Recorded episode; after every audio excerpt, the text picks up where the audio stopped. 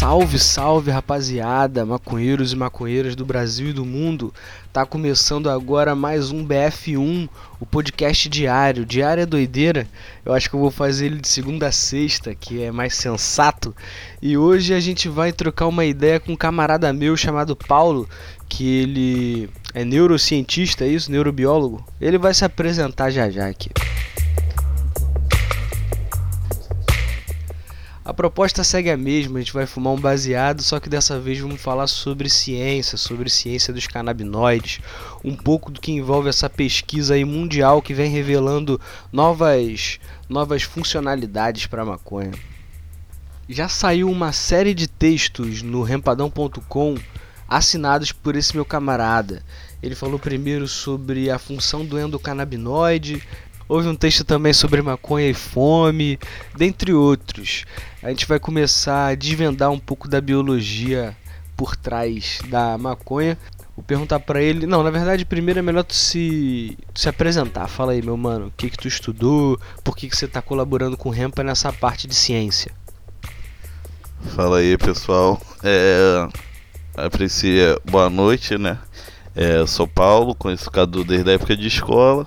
E a gente acabou trombando na noite. Eu sou um cientista e ele precisava de alguém para falar de neurociência, né? Então foi a combinação certa. E como eu me interesso do assunto também, né? Ainda mais fumar um.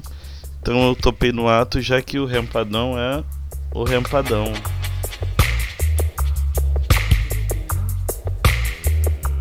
Vale a pena tu dar uma elucidada aí o quanto tu estudou, afinal de contas, temos aqui na mesa um doutor da parada. Pois é, eu sou biólogo de formação e segui na área acadêmica, né, mestrado, até que há dois anos atrás eu concluí meu doutorado em neurociência, né. Paulo, me diz uma coisa, na academia, tu estudou a beça, ficou um tempo por lá. Tu ouviu falar sobre cannabis medicinal, sistema endocannabinoide, essas coisas? É algo estudado na academia? É, nós acabamos, acabamos ouvindo falar, né? Mas só que acaba que é um, um assunto muito restrito devido a, a dificuldade da pesquisa, né, hoje em dia o, a dificuldade de liberação do material para pesquisa, tanto da cannabis quanto para outras drogas em si, né? Mas é, ao longo da graduação acabávamos ouvindo bem pontualmente sobre um assunto e outro. Vamos então falar sobre o sistema endocannabinoide.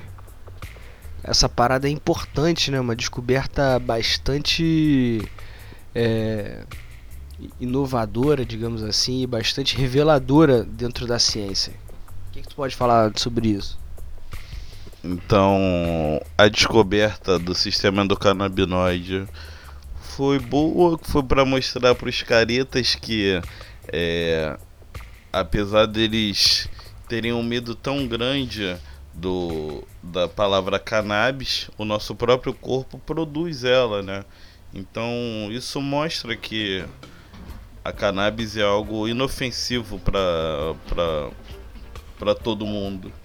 É, se não inofensivo, digamos algo já naturalizado, né? Digamos assim, pelo pelo corpo humano, não é uma substância tão tão danosa, sei lá, ou tão estranha assim para o corpo humano, né? já que nós já temos uma produção interna. Exatamente.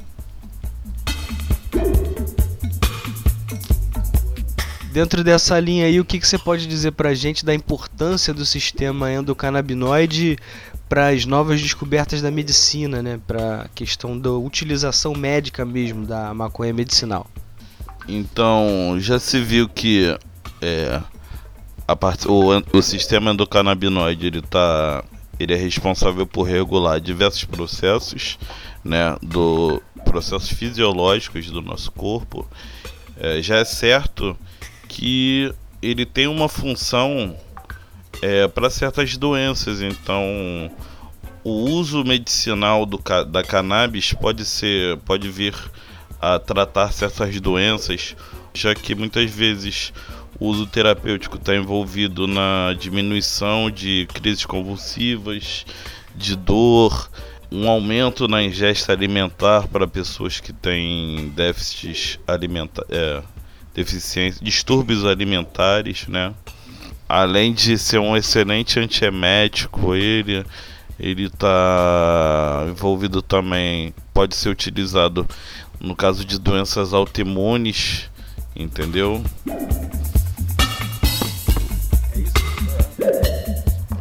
É uma descoberta recente, né? Queria que tu falasse também de quando é. Será que tu pode dar essa luz? Qual, qual foi o ano da descoberta? Como é que foi isso aí?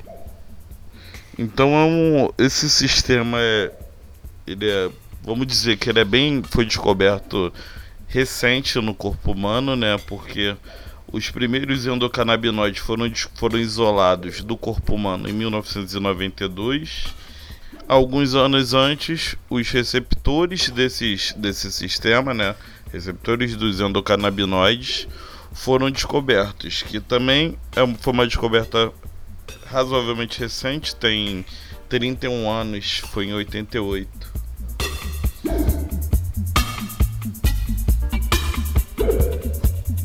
Isso. Acompanha o rempadão.com, esse blog que tá no ar aí há um tempinho falando sobre a ganja, que por lá a gente vai destilar novos textos sobre ciência e maconha.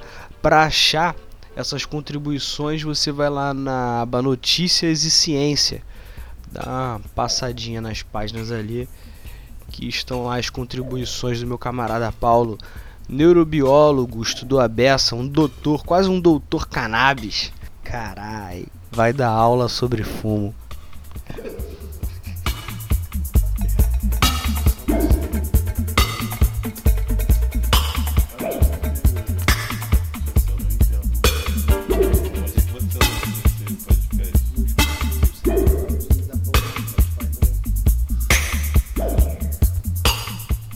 Valeu, rapaziada.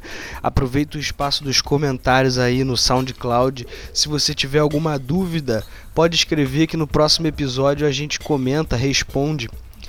É, você que escuta pelo Spotify, não deixe de se inscrever no podcast Rampadão lá na parte de podcasts do aplicativo para você receber todos os dias a nossa atualização. Muito obrigado por ter feito essa fumaça com a gente.